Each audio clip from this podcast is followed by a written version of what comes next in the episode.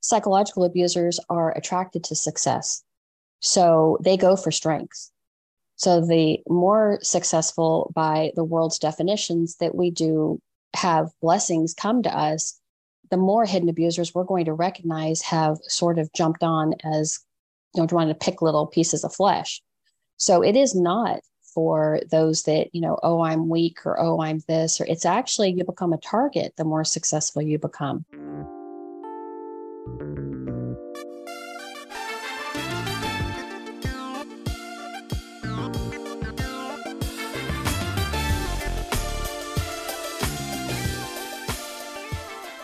You're listening to the Redefining Wealth podcast with Patrice Washington.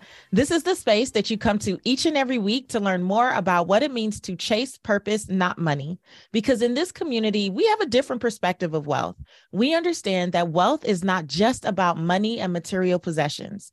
We believe in the original 12th century definition of wealth, which says it's about the condition of well being. And so we talk about the parts of life where we need to be well if we're going to get to the wealth building phases of our journey. So I'm really excited about today's guest because, as I've shared with you, this entire season is about redefining love love of self, love of God, and love for others. And I know personally that, you know, I've been on such a self love journey, and some of that had to come from no longer romanticizing reality. That means that I had to really be honest about what I was experiencing and then get the tools and resources to help me figure out what that really was and it's it's it's a big thing it's a lot so I want us to dive into this conversation with Dr. Shannon Thomas, who's a friend of the Redefining Wealth podcast. You have heard her here before. But before I read her bio, let's get to the affirmation of the week.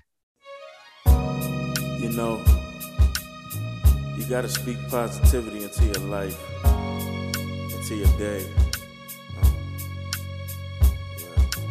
Um.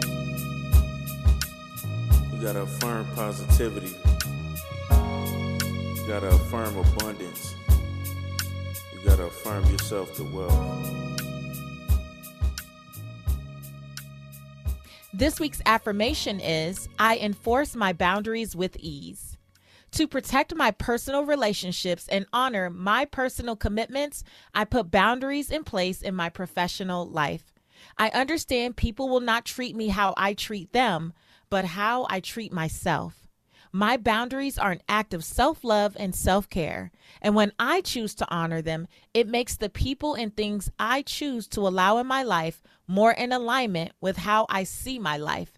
I have and exercise the right to require people to treat me how I want to be treated in any setting. People can choose to honor my limits or accept the consequences, but my boundaries define how I'm willing to spend my most precious resources, including my money, time, and energy.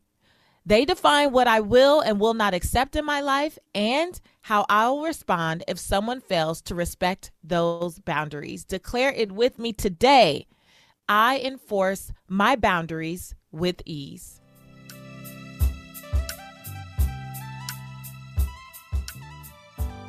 All right, so here we go. Shannon Thomas, LCSW, is the international best-selling author of Healing from Hidden Abuse: A Journey Through the Stages of Recovery from Psychological Abuse and Expose and exposing financial abuse when money is a weapon, which she talked about on the podcast before. She's also the owner and lead therapist of an award winning counseling practice in Southlake, Texas. Thomas is the founder of the Keep Dreaming Big Project, which is a 501c3, which grants life enriching wishes for survivors of abuse. Without further ado, here is Shannon Thomas.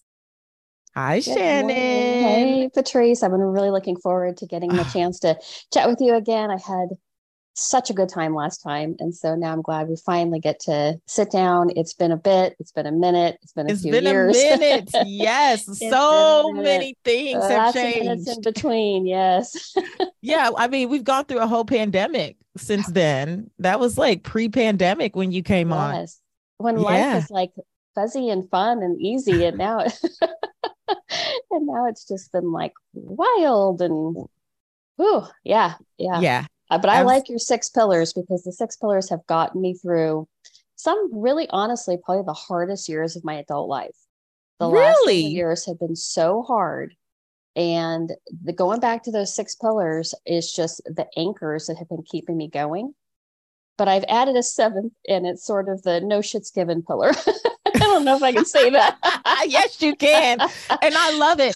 You know what, Shannon? I think I've been living from that pillar. I just mm-hmm. never put a name on it. and the reason is, is because when we get through the first six and we really root down into those, there's going to be people in our lives that, whether they're close people or whether they're just sort of like nomads on the internet, are going to not like us. They're not going to like kind of the six pillar us because they're going to be like, oh, look at her. She's kind of thinks she's all that now or all this or whatever. And that's not the case at all. It's like, no, I'm just not codependent anymore. No, mm. I'm not making excuses for poor behavior anymore.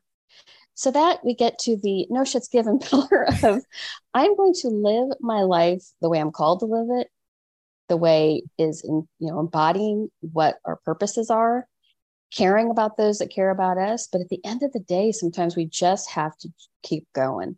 And that is what these last few oh. years have been oh. for me personally.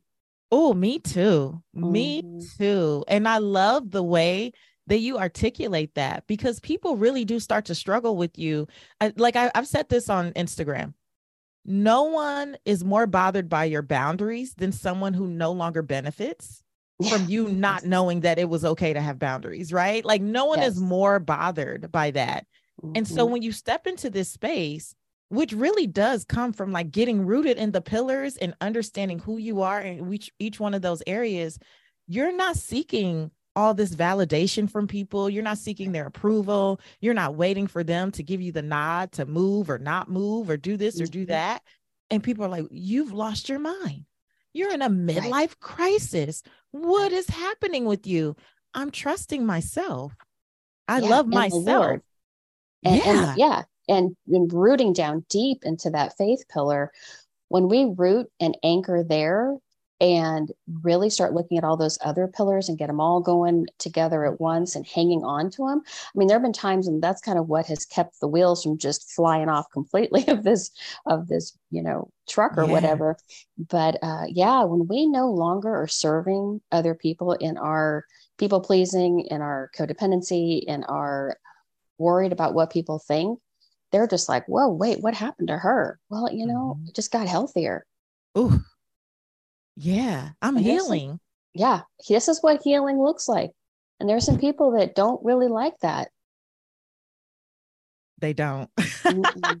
Mm-mm. I love it. You mm-hmm. know, I mm-hmm. want to start um this interview today because last time you were here and we talked about financial abuse. Yeah. And you know, at the time, I think I knew about hidden abuse, but didn't even consider it to be a thing for me.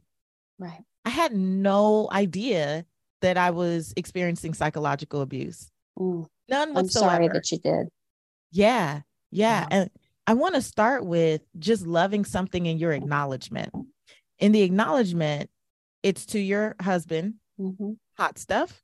Yep. Um, Which is funny because I, when I wrote the book, I never actually expected anyone to read it. like I just had it in me and I needed to write it and I wanted to write it. And so I was like, okay, I'm not going to put his real name out there, but I was going to give him, I'm going to put what I always call him. So now when he goes to work, especially after like the book came out, people would be like, hey, hot stuff. And he's yeah. like, oh my oh gosh. my gosh. and now it is on this podcast. So hey. so I love this to to hot stuff. I love what you say here. You're an example of a man who wants his wife to grow, morph, and change for the better without being threatened by her newfound inner strength and independent spirit. Amen. It gives me chills hearing that. And that's still and it true. gives me hope. Yeah. It gives you chills, but it gives me hope to know that that's okay because this this is something that I've been seeing quite a bit since announcing my divorce last year. What I hear from people in the DMs quite often is this idea that, you know, it's so sad that once women start making more money or they become the breadwinner, um, they just up and leave their families. Oh, that's not what happened at all. But thank you for dropping into my DMs and dropping some poison and just scurry along there, folks. Yeah. And I go, and I'm going to do something um, Mhm. around this, but I felt like this conversation would be great um, to kind of address this because going back to being rooted in the six pillars and then adding that seventh when, when you're really feeling good, right? Right. is people don't understand that the career and financial success they may see are the natural byproduct of doing the work in the pillars. But that's what you see.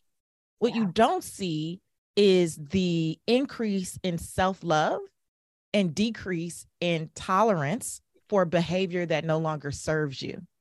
And what Yeah. you see is, oh, a woman's making more money, so she's going to go break up her family, as opposed to she's been doing all of this inner work and she now recognizes that something is not right and she will not live like this any longer. Right. But you see the outward stuff and think it's about that, the audacity. Good word. Good word. People have the audacity to, uh, you know, watch from a distance or even slightly in the circle and think they have all the information. And especially with anything that looks like hidden abuse, psychological abuse, those covert abuses, they are not going to see it. They're not going to know it, even if they're standing on the doorstep of it. Sometimes they don't even see it in their own situation. So then they certainly cannot then see it in somebody else's situation. But it is audacious to be able to think that just because somebody has reached a certain level of success, that they are so cavalier about the things, especially people of faith. That that's a real judgment, you know, which happens to be a sin as well too. So we just we can talk about that. But do people really do think that they have it all, you know, figured Mhm. out? And because they see this persona or they see this sort of image that they want to uh, attach to you, and that itself is super toxic. Mm-hmm. You Instead know, of knowing the heart, Yeah. What I realized over the years too is how often you may talk to someone and because they can't see the hidden abuse or the toxicity, right? It's not as um easily or readily like what's the word I'm looking for? Like you can't it's hidden, right? So you can't Well, see it like you might with physical abuse or well, something it's like, like, that. literally in the back of the book, it says there are no holes in the walls, there are no broken bones, there are no bruises. All that is held within the survivor of the psychological abuse. So that's how it goes to being uh, where people don't recognize it. And even survivors of the very first stage of the six stages, because you have the six pillars and I have the 6 Mhm. stages, Mhm. is despair because a lot of people don't even know that what they're going through is psychological abuse. They just know that they're feeling poisoned. They know that they feel like they're being turned upside down in the water. So it's very difficult when we don't have the language to describe psychological abuse to then even understand it ourselves or for other Mhm. people to really understand it because it can kind of sound normal. Like you try to talk to somebody without actual verbiage and actual language for psychological abuse, and they might be like, all relationships have that. What are you complaining yeah about? Everyone has their ups and downs. And then and then they help you romanticize reality like oh my gosh i mean you just got a new car. Like girl Mhm. i would i've been trying to get a new car with a bow on it like as a Yeah. surprise right? So then they start to like romanticize all of this Mhm. stuff. And i recognize after the fact that some things were really more about control. Like it really wasn't about like me like Yes. a Yeah. genuine, you know what I mean? It was like I do. this wasn't really for me. This was more about what it made you look like. A hundred percent. And the more bows on cars that are going on, metaphorically speaking, the harder it is for the survivor to get other people to recognize, no, no, no, there's there's a persona here, or there's a facade here, there's a constructed reality, there's a constructed narrative happening. And the more of those outward expressions of love or outwards expressions of appreciation that are pretty hollow. And here's the survivor, it's supposed to be like smiling and excited and has like all these porcupine needles stuck in them emotionally. Ooh. And we're standing next to the car with the bow and the porcupine needles all covered that nobody sees. Mm. So let's go back. I want you to give us some examples of hidden abuse. Okay. So that's a broad question. Whatever you want to Examples. yeah. Well, examples would be gaslighting. You know, 2022's word of the year from Webster's dictionary was gaslighting. That is not just a difference of opinion. Gaslighting is truly like a conversation did not happen. And the abuser will say, Yes, it did. I told you, here's where we were. This is what was going on.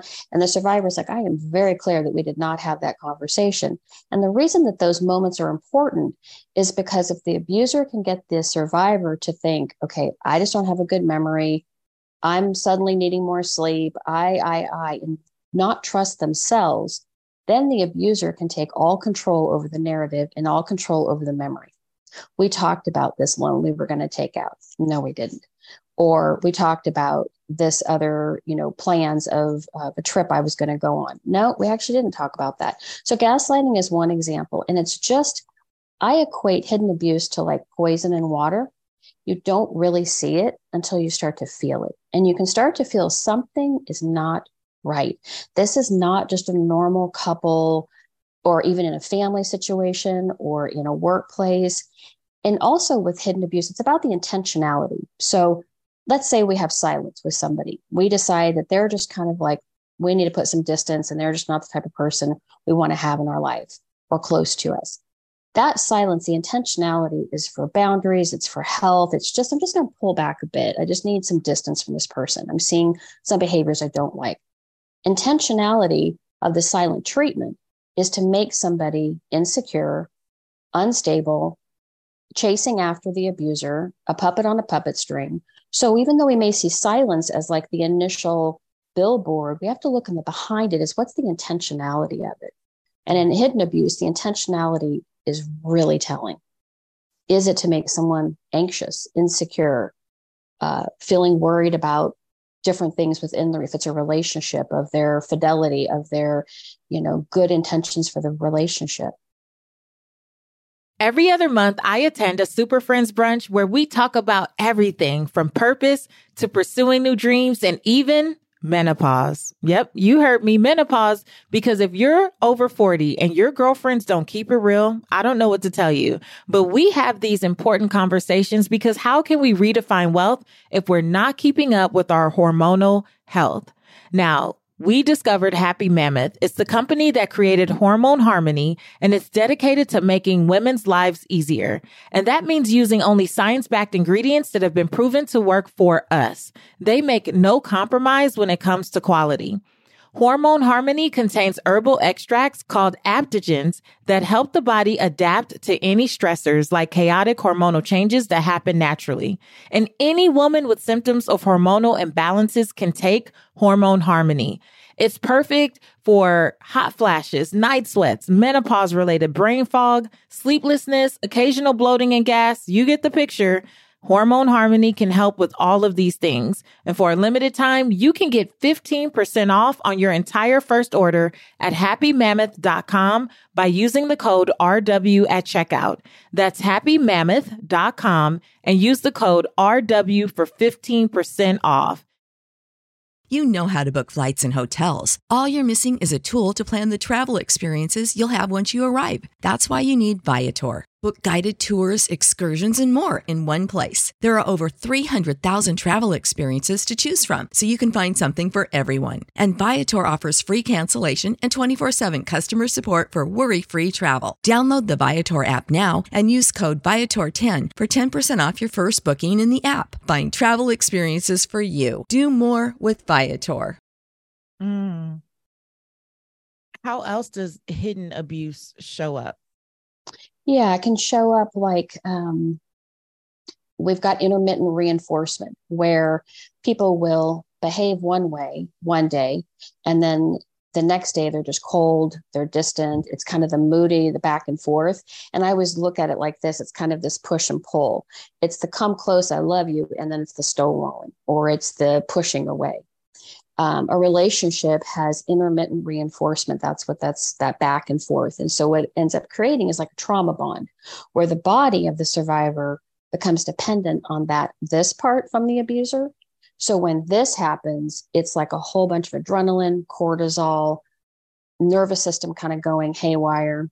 Hidden abuse is also uh, with the relationship can be the idealization stage where it's all of the good things about the survivor that the abuser loves you know all the things that brought the moth to the light right? It's mm-hmm. it's all the sunshiny things. And then there's the the devaluing stage. So the first stage is the idealization stage. The second is the devalue that's where they start nitpicking and everything that they liked about the survivor in the idealization stage now becomes a problem. Mm. so now in the devaluing stage every little thing is sort of like picked at and what can treat and critiqued and things aren't correct and it needs to be done this way. And, and no longer is it sort of that idea of expecting the best from the other person. Now the abuser is expecting the worst. And then comes the discard. But a discard isn't always leaving. A discard right. can sometimes be emotionally checking out of a relationship. So hidden abuse often always includes mm-hmm. the idealization, the devaluing, and the discarding. But a discard isn't always the physical leaving. Okay, so I know that another word that has to be one of the most popular words uh, searched is narcissism, right? Mm-hmm. And I love in the book that you don't like make it about just narcissism. It's really about mm-hmm. toxic behavior. Yes. Um, yeah. in general, why do you do that?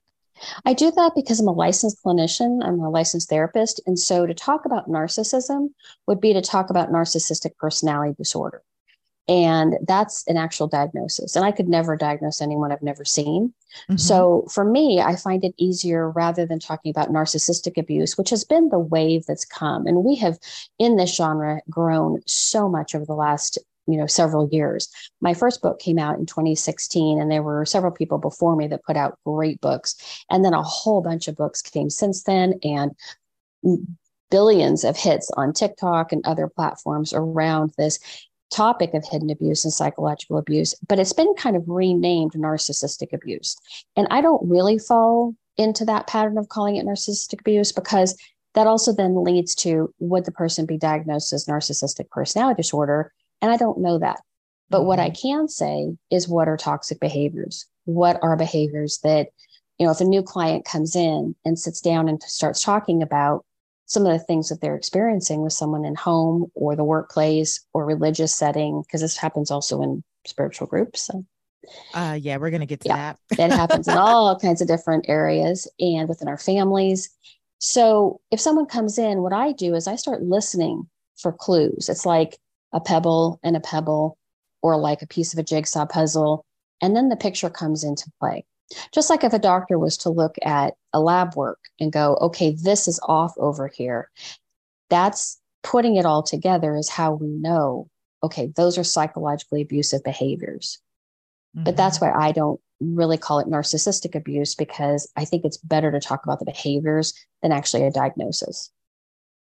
Yeah, I have to say, um, kind of going back to the you know hidden abuse that happens in religious mm-hmm. places yeah i have to say that for many years i really relied on christian counselors oh, um, yeah. and pastors yeah and looking back i can say wholeheartedly and i don't think it was always intentional but i can say wholeheartedly that i feel that they were just as manipulative um when it came to giving advice that made it seem like I needed to pray more and I oh, needed yeah. to be more faithful and yes. you know to God and I needed mm-hmm. to fast more and I mm-hmm. needed to understand you know the pressures that are on like all of the weight very much felt like it was constantly on me Yes. And I look back and many of those, you know, sessions are why I ended up with a prayer room and why I ended up, you know, mm-hmm. having the sense of faith that I have. However, I believe a lot of it was from a very toxic place because there was no accountability on the other side. I constantly had to take all of the accountability and bear the weight. Um, and a part of that makes me still upset mm. because I trusted so many people throughout these last 20 years or so who I don't feel actually counseled from a healthy place. I think they no. just like, you know, held the standard that in a and I, I don't want to say this for all, but just in girlfriends that I've spoken to and other people that I've met throughout the years, you know, more recently, where a lot of women feel like they were so responsible, yet we're told we're not the head of the household, but yet we're responsible for holding the family together. How does that work?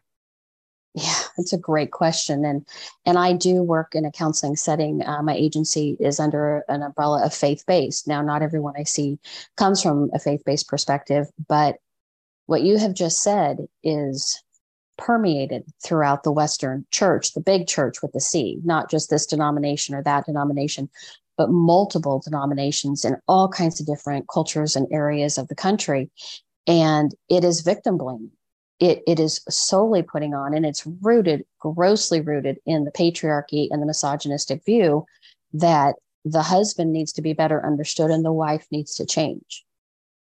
And that's just the bottom line button up. And that can come out of the mouth of female spiritual leaders, uh-huh. that can come out of the mouth of male spiritual leaders. But it is truly the belief that the wife needs to be the helpmate. And they take all kinds of scriptures and twist them around to make it where the abuser, if some cases, uh, or the manipulator or the controller or the dominator or whatever word we want to attach to that is off the hook and needs to be better understood and is quite blank you know kind of quite uh, bluntly said a lot of people will be like they just need more sex and and it, it becomes spiritual abuse, it becomes sexual abuse, it becomes all kinds of abuses and control when we then start adding the religious component to it. And that's where hidden abuse gets real, real, real tricky. Yeah. And then we get this sort of bystander apathy where people see sort of something, but they don't speak up they use the whole well what happens in that house you know the lord knows the lord's going to take care of it the lord's going to and the lord's back here i would imagine like i put people in people's lives to help one another mm-hmm. I don't know what the Lord thinks, but I'm assuming the Jesus I know, the Jesus I've walked with since I was 24 years old, has been, and I'm not 24 now, I'm almost 53. I know that spirit. And that spirit and that that caring, loving washing of feet, Jesus there's going to be some people are going to have to have a take account of what they've told women about how to handle abusive situations in their home and not just the physical abuse. Right. Because here's the thing physical abuse, psychological abuse is always there before a physical abuse episode. Mm-hmm. So you take that physical abuse piece out, and this is what psychological abuse is is everything leading up to it which is where all the damage gets done. Mm-hmm. it's where all of the trauma bonding happens. It's where all of the turning inward and blaming themselves happens. So that when excuse me for when a physical abuse if that ever were to occur does come out the person is so wrapped up and trauma bonded almost like having joined a cult with their abuser that they're just they're financially tied in they're emotionally tied in they've they're, they got children tied in mm-hmm. all kinds of different things and so what we really need to be doing is backing up the education prior to physical abuse and helping people understand all of those factors that go into the relationship prior is what we've got to be training people and spiritual leaders to understand that's where your damage is getting done before the physical comes Mm-hmm. And, you know, it's also, like you said, the trauma bond, why people can't just up and leave. So, right. you know, I used to always hear where people don't leave abusive relationships because of fear and finances. But beyond just like, oh, fear, they're they're scared. When right. you when someone says that, they automatically, I think, assume the physical abuse. You're you you know, you're afraid of the reaction of this person but even stonewalling is abusive. Yes, right. It is because it, it, it absolutely it is. Does a doozy. Can you break down what stonewalling is? I know we mentioned silent treatment, but Yeah, it's pretty similar. I mean, everyone kind of figures out what their definition is for it. But for stonewalling, a lot of times you'll try to talk to the person and they just literally will not make eye contact. They will not reply back. They will talk to other people in the room. They may talk to children. They may talk to family members who call on the phone or whatever. And they're just like super Mr. or Ms. Happy or whatever. But then to you, they just look right past you like you don't even exist. Mm-hmm. And that yeah. cuts to the soul that cuts to our identity, especially if it's somebody that is supposed to be a loving partner, especially if it's someone who's supposed to be a loving family member, uh, a spiritual leader, a coworker. Uh, depending on you know how close it is to our inner circle of our life, is the impact that it can have for sure as it kind of you know fades out or starts to wane out. But stonewalling is truly that message of I don't see you, you don't exist, and you don't matter. I mean, imagine what, what, more as a human being can hurt. Mm-hmm. And imagine so what happens when you're trying to process like, well, what did I do? Again, it goes back to the well, you then you need to fix something, right? Right. Not it is wrong to treat right. someone that way that you are in relationship with. No, you need to change your tone. You need to change the time of day that you bring something up. You need to pick your battles. You need to right? Like there's all these mm-hmm. things. So you constantly find yourself walking on eggshells. Yes. Yes. And then the religious community would will throw it back to well you need to have wisdom. And i say that with sarcasm. Mm-hmm. you need to have the wisdom of when to approach this person because you need to then have empathy to understand them. And all of a sudden everything the looking glass just totally gets turned in the opposite direction rather than okay, sir, why are you so hard to deal with? Why do you not have more control over your own emotions and your own expressions of your emotions? Why do you get a free pass and I'm over here doing all of the work to make sure that the you know temperature and everything in the room is just perfect to approach you so that I don't get some kind of backlash. Mm-hmm. That's not that's not normal. That is wild.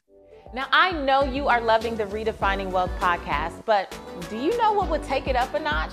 It's if you invested in a copy of my brand new book, Redefine Wealth for Yourself How to Stop Chasing Money and Finally Live Your Life's Purpose. Now, on the podcast, you hear me talk about the six pillars of wealth every single week that's fit, people, space, faith, work, and money. And I want you to incorporate this into your life. But let's be honest, the podcast isn't enough.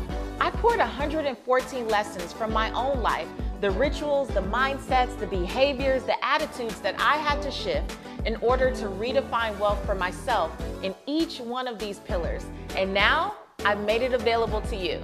So you can make sure to pick up your copy in paperback, hardcover, or even listen on Audible. Whatever you do, make this a part of your library today. So I love um, that I read Hidden Healing, excuse me. I love that I read Healing from Hidden Abuse. Um, I read it, you know, post separation um, and really dug in after divorce, but it has been such a blessing as I've started to date. Yeah. Oh my gosh. Like blessings and play blessings over you and showering over you, protection. Because I can identify things so quickly now. Yes. I can see things so quickly. And like you said, it's the psychological abuse that happens well before someone may be capable of physical abuse, right? Mm-hmm. But what I can discern in the observation phase now within like weeks, man, I'm like, I'm ready to date because this is how I feel.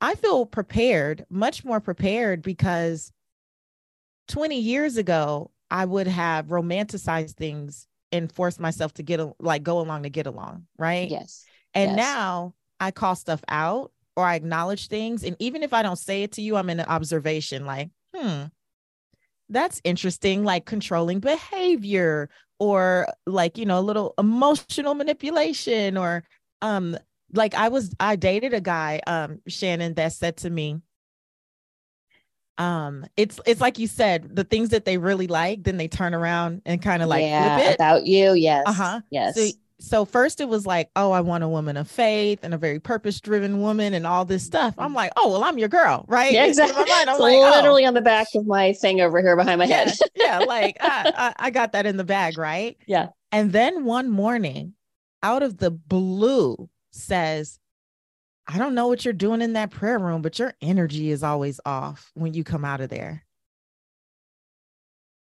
I am the most peaceful person, Right. like out of the blue. And then says it jokingly. Mm. Oh yeah, that, that was another one. You said what's hidden abuse? Oh, uh, that Joe, you can't take a joke. Yeah. And I'm like, um, yeah. Or uh I stated a boundary and says, Yeah, I just I was gonna give you time to get yourself together. oh, sir, get yourself together and go ahead and hit the door. yeah like get myself together no i'm very clear that that this is Mm. you know right Mm. but i just I it was like five or six weeks in and out i said oh no No, good for you. And that's about how long it takes. But I, I really have to call out that dismissive attitude. Get Mm. yourself together. Like, why do people think hidden abusers think that they have a right to speak to another grown person in a manner that you just need to go get yourself together? Like, what pedestal have they placed themselves upon? Thus, they have the ability to speak like that to somebody that isn't going to be like, we don't have to be friends. Like, we don't have to talk. You don't have to be in my life. yeah Like that's part of the psychological abuse recovery is recognizing who we want to have access to, who we want to have access to us. And that's a Mhm. gift to give. That is truly our gift is being able to email, be able to call us, to be able to be in our space, to be able to know us, to be able to that's a gift to be given and to be, you know, earned, not in some kind of like treadmill thing at all Mhm. but you say foolish things like get yourself together and you just got kicked off the bus. yeah no access no No. access but here's my favorite thing once i've learned to enforce boundaries um and acknowledge like who no longer has access like it Yeah. is it you have like it is a privilege to be in my presence like agree. period right and i think that we should all hold ourselves to that it is a Mhm. privilege to be in my presence you don't Right. get to just be in my presence because we share dna because we have relatives in common because we go to the same church or we go here we go there Mhm. i truly believe in any space that i occupy is sacred and i Mhm. want to protect the energy right and the safety of that space i had to tell someone that he said um well i want to be able to reach out to you whenever i feel like it absolutely not i just want to be able to reach Mhm. out i said what gives you the idea that you should be able to have access to me like that when we've already acknowledged that you're emotionally unsafe for me what Right. Right. and with that i block you yeah, Yeah. and with that i block you sir but what is so funny to Right. me shannon is the way that people will go off and become the victim yes. Yes. you just did all of this and now you Uh-huh. want to go around and act like i actually did something to you Yes. Yeah. And they will create a whole narrative. So whatever their name is, I don't know what their name is. Let's just come up with a name. Like you pick a, a male name. charles Charles. So- So in Charlesville is what we call it. Charlesville, the sky is purple and the grass is a totally different color. And you have somehow offended him. And he is now the victim in Charlesville. And he'll go around and just create this whole narrative. It is crazy, crazy, crazy, crazy. But that's where we're just like, okay, I do not want to live in Charlesville. That is just a nut place. And that's just not for me. And he can go. But that's where the smear campaign and truly being comfortable because that's another part of the hidden abuse is being uh, a victim of a smear campaign and a constructed narrative of who we are and what they like to do is they like to take a little bit of the truth and put it in with a whole bunch of lies like a tiny little bit of the truth and then put it in with a whole bunch of lies because then it sounds more convincing mm-hmm. and we just have to really get comfortable with people not having the full story and get comfortable kind of with gossip you know, we have to get real. I said this the other day confident in the truth and comfortable with gossip. oh Because there just comes a point, especially if you're doing the six pillars and you're starting to reach some success, however that might look in different people's lives, and you're starting to feel good and you're starting to express that, people are not going to like it. They're either going to want to hitch a ride to it and then see if they can control it, or mm-hmm. they're going to try to take it down or try to knock a chip off a little bit. And we're just going to be real confident in the truth and comfortable with gossip and just move right along and know that we are wonderfully and fearfully made and the Lord sees it all. Yeah. yeah. I want to um start to wind down with this, Shannon. It's from the book. You say, some not, sometimes we need to just speak and not worry about filtering our words. Recovery from psychological abuse involves having the freedom to be our authentic selves, not some watered down versions so as not to offend the delicate senses of finicky abusers. Yeah. That freed me. Good. Good. That freed me. And yeah. it's a part of why this season is about redefining love.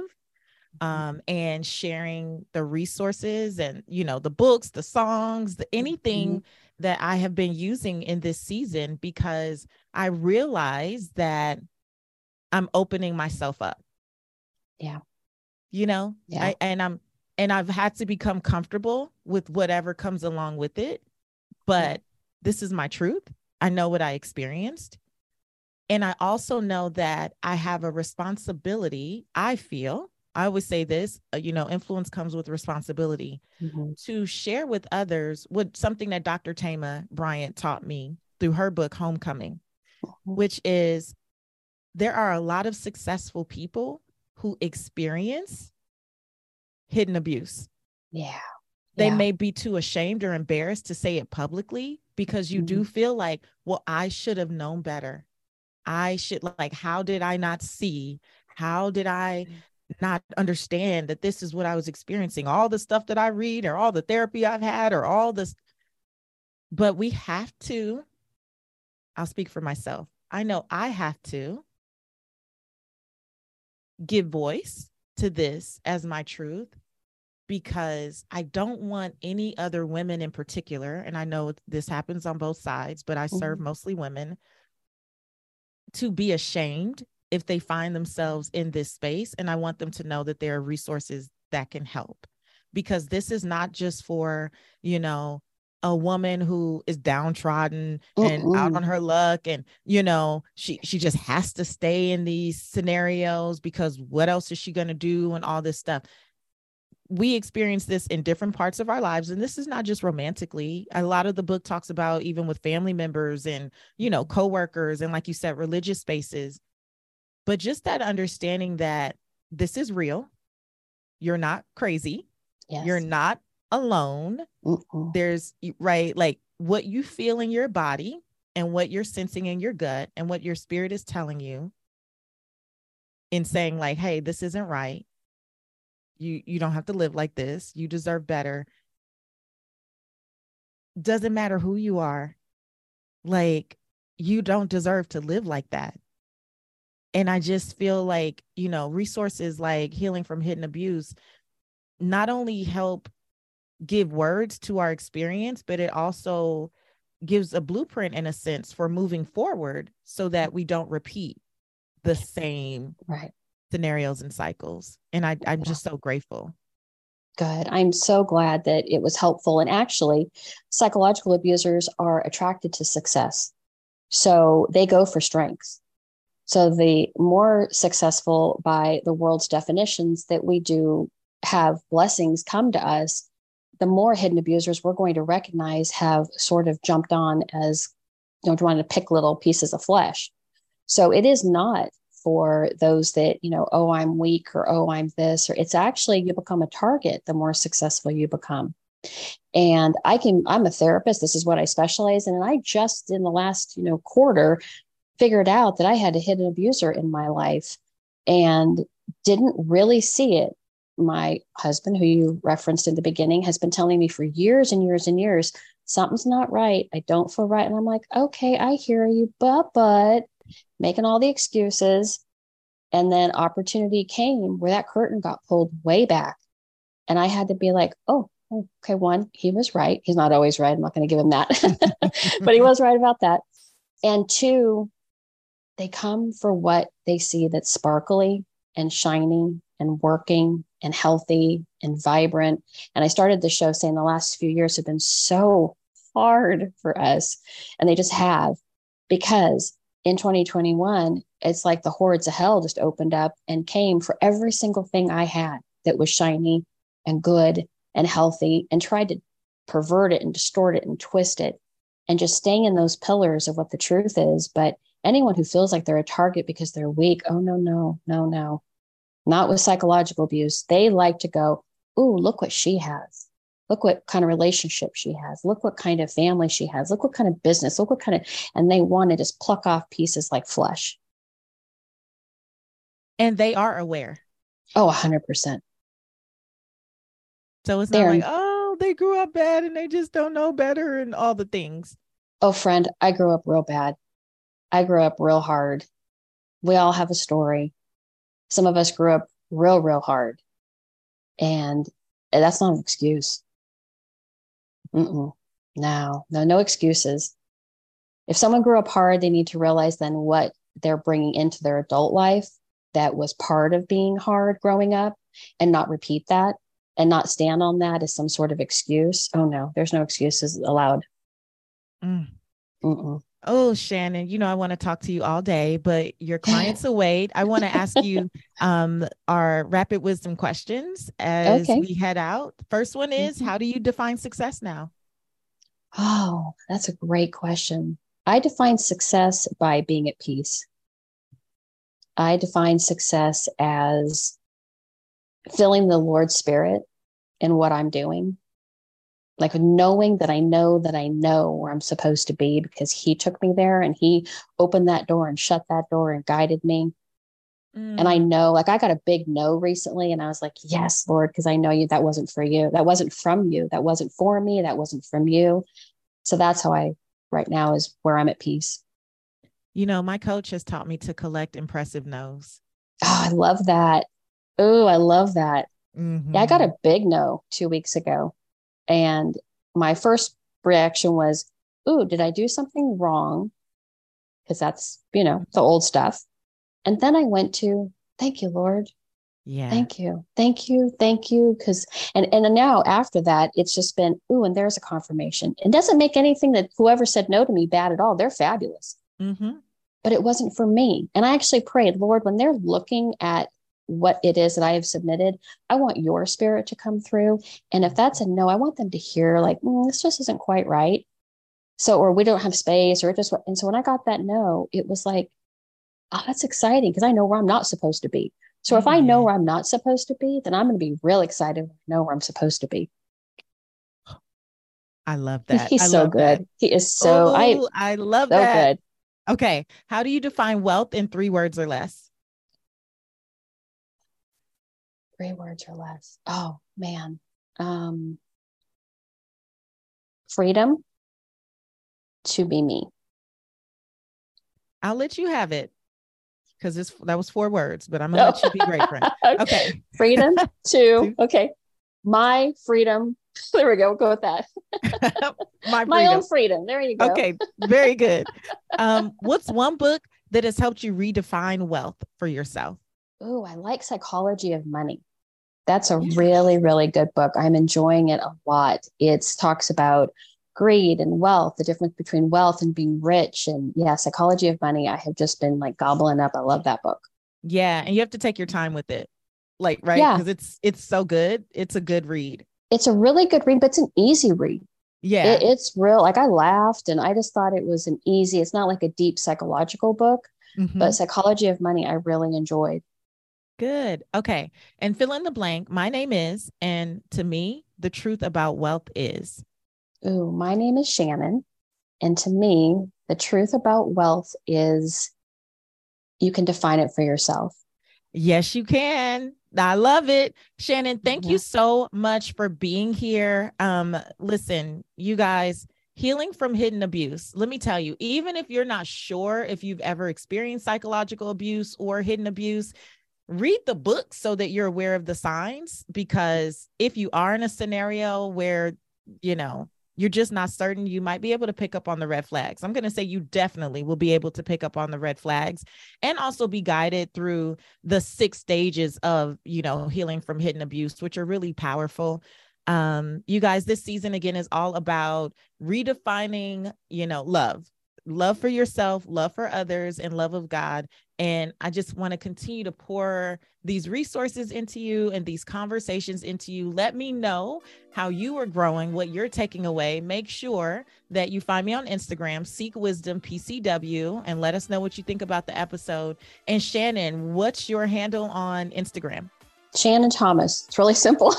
really easy. Shannon Thomas. And make sure that you comment and DM and let Shannon know what a blessing she is and what you took away from the episode as well. Until next week, you guys, I want you to go live your life's purpose, find fulfillment, and earn more without ever chasing money. We'll talk to you later.